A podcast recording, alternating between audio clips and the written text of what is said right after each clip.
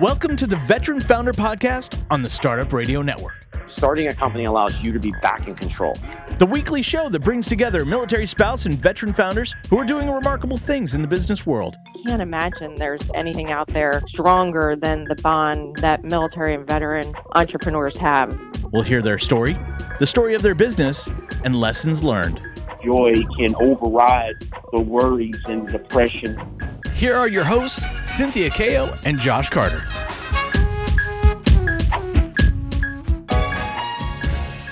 Welcome, everybody, to the Veteran Founder Podcast on the Startup Radio Network. I'm your host, Cynthia Kao. Josh is out this week. With us today, we have a founder, Joshua Emerson from Sandsbank.io. And Josh is a Marine Corps veteran. Welcome to the show, Josh. Thank you. It's good to be here. Yeah, it's great. Tell me a little bit about your um, history, your military history, and like where you come from.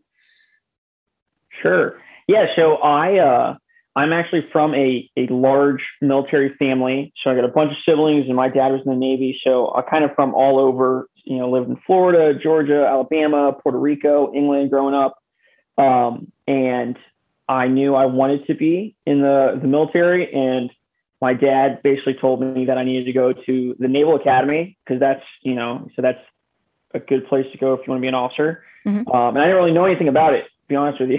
um, I was like, okay, sure, I'll apply there. Um, and I got in, and then while I was there, um, I met, you know, a lot of really great Marine Corps officers, and I think that's what really convinced me that that's the direction I wanted to go.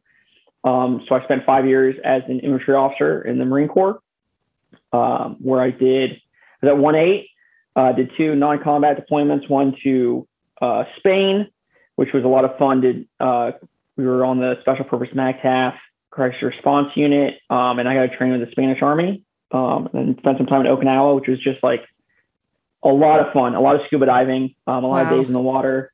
Uh, trained with the Korean Marines there, that was good. And then I spent 13 months in Jordan, um, working at the embassy in charge of all logistics and administration for for the Marine Corps in the country of Jordan, um, and a lot of interacting with the Jordanian military and local Jordanians, which I loved. I really learned to, to kind of like that culture and to, um, you know, do things their way. And, uh, you know, I, I love that. I really enjoyed that as well. That's a lot of OCONUS duty stations within a very short period of time. How how many years did you spend in the Marine Corps altogether? altogether it was five years so about a year that was in training so half of my time in the fleet was spent overseas Mm-hmm. And this was after the academy. this was after the academy yep Okay. You know, it's a small world because I have many um, older Marine Corps brothers that are from 1A and 2A uh, infantry. Yes. And there, so there are the original devil dogs. And and this is I'm not giving away my age because they are they are a bit older than me, but they kind of I, kind of adopted in a little Air Force sister. Uh, one of my um, my mentors, he was my instructor uh, at Dinfos when I was going to school for public affairs, and he was one of the very few Marine Corps officers that I had as an instructor. And later on down the road, many years later, I ran into him again when I was doing grad school, and he goes, "Oh, you got to come down to Jacksonville and meet some of these Marines, you know." Um, I was working on a documentary on uh, on PTSD, and he goes, "You really need to meet some of these Marines and and talk to them." And you know, I was really struggling with my post combat service, and I think he saw something about connecting us together because I can tell you these folks have been really closer to me than my immediate family, only in ways that they can understand things about my service that my actual relatives can't Mhm. And so it's it's a small world because you meet some of these folks and like it doesn't matter if you've never met you know they're like family and for whatever reason the infantry brothers are like the closest friends i have and Yeah. uh yeah they they they never cease giving me a hard time That's awesome. Yeah, no, it's those. I mean, yeah, I've never met a infantry guy that I haven't I haven't liked and haven't been you know hasn't been fun to to hang out with. So that's Yeah. cool. It's awesome what what was your takeaway from serving overseas and being exposed to different cultures Um, I think I just really learned that you know people are, are people, right? Um, and that if you can get down to kind of like that core human experience, that you can really make friends and interact with um, and appreciate you know anyone and any place that you're you're in. Right? People are going to do things differently. They're going to eat different food. They're going to dress differently.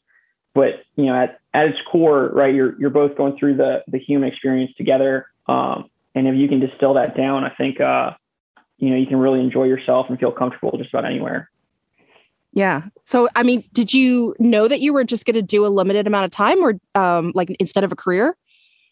No, um, I think when I got in, I thought I was going to be in like forever, uh, like a lot of people. Uh-huh. Um, but you know, it's just a big part of, of why I went in the military too. Was was you know the excitement, and I was on a base on 9/11, um, where in Puerto Rico, right, which was totally locked down for a couple days, and then for the next year, when you drove through the gate there was a Humvee with a 50 cal like pointing at you, right? And I was like, what is, you know, I was, as a kid, I was thinking I was like 10 years old, 11 years old there. And I said, man, the people who did this and made our life such, I mean, there's just a massive shift in, in what we had to do and what we could do and couldn't do on the base. Mhm. Um, you know, that, that very much impacted my desire to be in the military. And, um, you know, when I got to 1-8 was when everything was kind of wrapping up. Um, so that kind of uh, motivation, I think, was I kind of realized I, I wasn't really going to have that chance. Um, and then I also realized that I wanted to do other things. Um, yeah, so so I think it slowly came on where I started to realize that that I was going to get out. Um, and uh, yeah, and by So- the time so- I, you know, yeah, I just realized that's what I want to do. Right. So, tell me a bit about that transitionary period. You know, what did you uh, did you have family members that were like, "Hey, we're expecting you to like kind of move back home," and um, was there a certain tradition you had to uphold with your occupation, or how did you get started into entrepreneurial work? Yeah, so it was a very windy road. So I knew for my first deployment, right? My my Marines were, were smart. Um, there's no there's no getting around that. Those guys could memorize the Marine uh, the machine gun Bible, or they could very quickly adapt. We had a new mission, um, tactical recovery aircraft and personnel that we hadn't done before, and they they feel like they mastered it pretty quickly. Um, but they hated learning, um, and I love learning. Um, you know, I love just reading and, and, and just I loved math. I was one of those weird guys. You know, I just loved everything that, about learning. Um, so it really bothered me that I felt like the Marines didn't do that, and they kind of had horror stories from their schools. Um, so I was like, okay, I want to get an education, right? I want to go back because I fully believe, you know, the future of any country rests on its uh, on an educated population and starts as, as children. And so I was like, that's what I want to do. So uh, I signed up and I got into Teach for America. But I also had this dream since I was a little kid watching kung fu Jackie Chan movies that I wanted to go to China and I wanted to learn kung fu and I wanted to learn uh, uh, Mandarin. Mm. So I I got Teach for America where they basically train you and then place you in an inner city school, and then um, I put it off for a year so that I could travel. So I, um, that's what I did. I went to China. I had one-on-one lessons in Mandarin. I had one-on-one lessons in kung fu from a kung fu master, uh, and that was my life for like six months.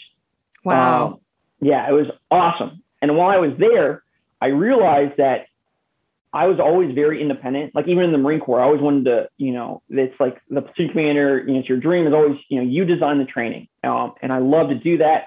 Um, and even as an ex I love designing training. Um, and it's, that's kind of like you're entrepreneurial within the Marine Corps, right? Like you're finding out things on your own. You get a lot of independence. You're kind of putting everything together to make it work. Um, when I was in China, I was like, I want to start a business, you know, as well. Like I want to do this on the side. I still want to get an education, but I want to start a business. So when I got back from China, it was about six months before um, before the school year would start or the training would start. So I start, and this was like at the beginning of the pandemic, right? So my friends from China are like, it's all about to get locked down because they're getting locked down, Yep. right? So they're like, it's coming to you, like it's gonna get locked down. You need to get to a place where um, you know you can't can't go anywhere or whatever. Um, and I was like, okay, let me do that. And and you uh, were there. You were there on a tourist visa or I was there on a student visa. a student visa? Uh, okay. Yeah, yeah. I was there on a student visa, six month student visa. I got back December of 2020. like Oh. I got back and then I tra- I continued to travel. I, so I went to my friend's wedding, and then a month later is when everything started in the states. Mhm. Right, all the lockdown started, all that stuff started. Um, and I, I mean, I sold my car. I was living out of like a backpack. I, no kidding, I flew back to Florida and like knocked on my parents' door. It was like, hey, you guys remember me? Because uh, um, my plan, I have a family in the Caribbean, so um, that's where my my mom's from, actually. Mm-hmm. Um, so I was going to go see them for a couple months. Uh, I was going to go back to China potentially, uh, or I've got family in different places all over the world. My family is, is from like all over the place. Um, so I had no plans of stopping, uh, but I, I, was forced to do that. And so um, that's when I started looking at businesses and I started looking up. Um, I realized I didn't have time to develop my own business.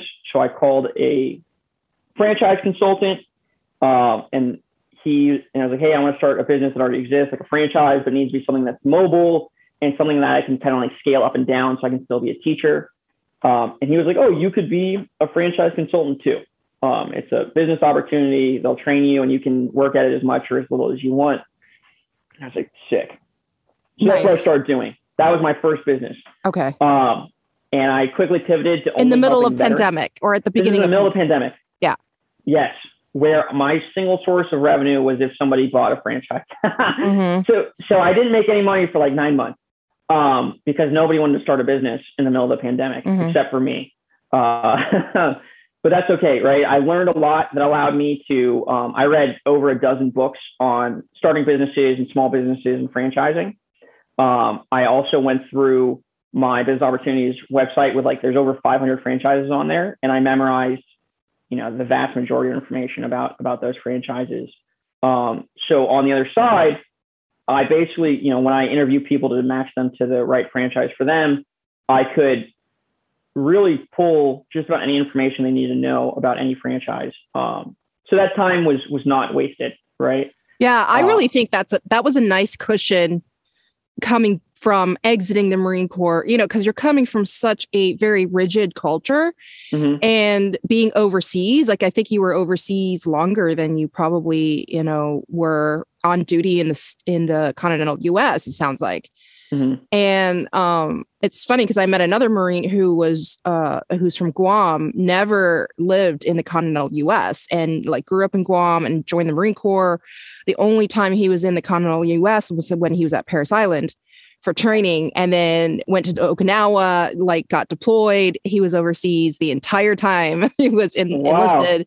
And he's so it, it, to this day, like he lives in another part of the world now and like he's gotten out, but I call him the un-American American. And I have so I'm I, I have Chinese background. My ethnicity is um, Chinese. My mom's part Portuguese. I grew up in Canada. And so I have Chinese friends that will say, you're the non-Chinese Chinese person. yeah, yeah. because I'm fluent in Cantonese and my Mandarin is acceptable, but they can tell it's not, you know, oh, wow. local. So I really get this, you know, the dual cultural, multicultural lingo and um, persona.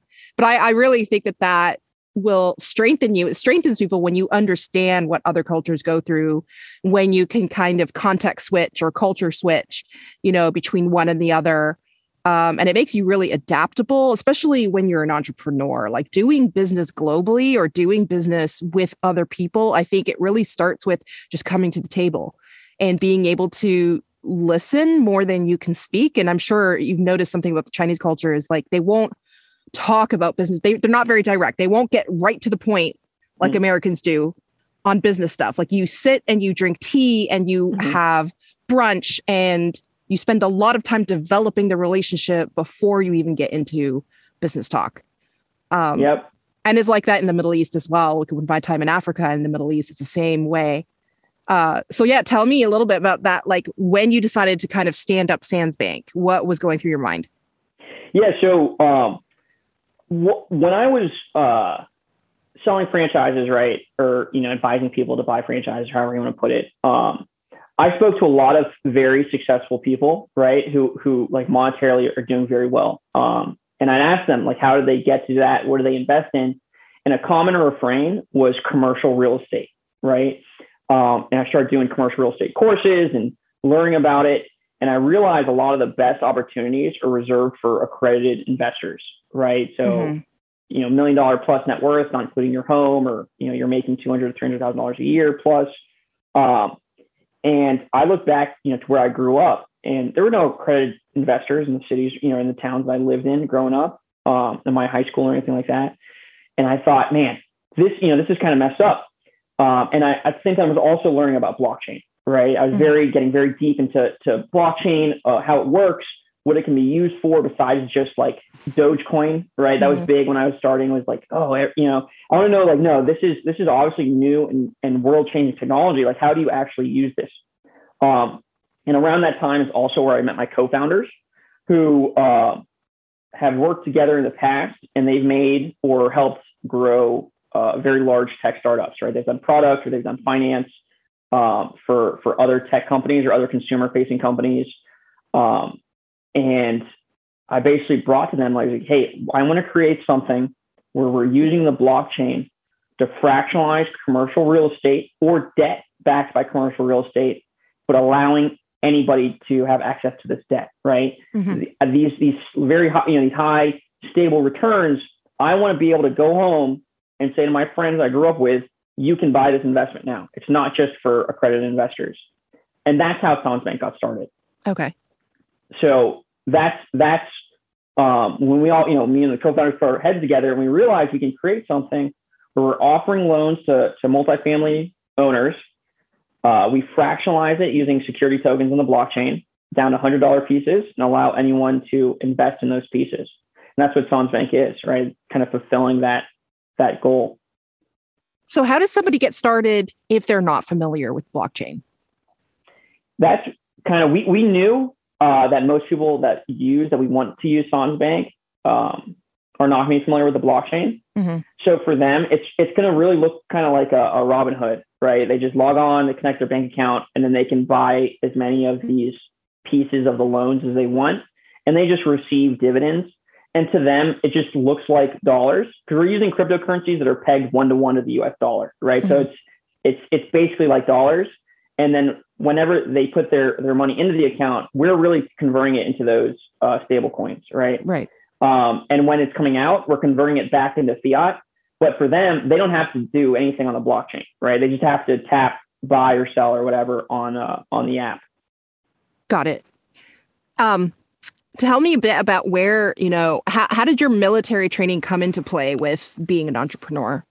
What what are the lessons that you would say are either helpful and and or hurtful because I can see, you know, I say that I say that with tongue in cheek because there are times where my military kind of personality um hurts me and i'm like okay i realize that me being very very direct or being kind of black and white doesn't help the situation. And in other times it does because i'm very organized and i kind of get my team to hey all right what's the mission? Focus right? And yep. uh, it's not everybody out for themselves like who on your team is struggling? Help them out. Um are, are there things like that like situations like that that you found yourself in? Yeah i think you i mean you described it very well. Um luckily I spent, you know, the last year in the Marine Corps working out of the embassy. So I was in civilian clothes 99% mm-hmm. of the time. I was working with civilians um, I was working with contractors or I was working with embassy personnel. Uh, and so I really was able to get rid of the bad habits I had gotten in battalion, where you can say and do things in an infantry battalion that you really shouldn't do around, you know, like other people. yeah. Um, I could just, I could just think of like all the, all the jokes that my Marine Corps brothers post kindly on my Facebook wall. And my family looks on in horror going, does that guy really hate you? I'm like, no, he's just, that's his way of saying I love you. like it's backwards, but that, yeah. that's what we do. yeah. Right. So, I mean, that's definitely part of it. Part of it is just like, like you're saying, so you're very confrontational, and it's not, you know, in the battalion, it's like, hey, we have to know if this is going to work or not, right? Yeah. It's not a confrontational. It's like this is this is necessary, you know. Um, that's not how a lot of people see it. So um, I learned to tamp that down, and then um, in China, right, like I, I scaled it even back further um, to the point where I still wasn't, you know, um, I was much more of a civilian. So I think that six months in China actually did me really well because of the, you know they block the internet there they control the internet so i, I didn't have mm-hmm. whatsapp i didn't have facebook i didn't have any social media um, so it was just like six months of decompressing, Mhm. right? Um, it was like the easiest life in the world. I, I did kung fu in the morning, I studied Chinese, and then I went to the gym, and then I got food, and it was like just that for six months. Um, it was amazing, and so I think that really helped decompress and kind of like not enter into the civilian world um, with some of the challenges that I think I see some of my my friends have, where they're like, "Oh, these civilians," because I kind of went through that slowly. It was like a Mhm. slow change um, as I was getting out, so that was really nice. Um, but in terms of where it helped, I think it's helped a lot uh, in terms of the planning, right? So kind of like this all-encompassing planning of where you start with, where you want to end, and you have this objective, and you know that you've got to integrate across all the different, right? Like in the Marine Corps, you got you know your your admin, you got your logistics, you got your intel, operations, you know your comm, you're Mhm. integrating all these things, but you're doing each of the planning kind of separately, but knowing where you're all going should all integrate. Um, and for something as complex as Sans Bank, I think that ability to think like that and to plan like that um, was invaluable because it is quite a complex under the hood, like the even the plan, right? Not even just getting into the technology and how the technology works, just the overall plan of how everything works together. Um, and if I hadn't have had that experience of planning large um, exercises or you know doing the op- the, the exercises that the uh, battalion would take us through as kind of like grooming us to be better officers, Mhm. um, I don't think I would have been able to keep up with the planning or, or been as success- successful with it as I was. Yeah. Has your co-founder like did um did he have any time in the military or is it hard for him to understand that that portion of you?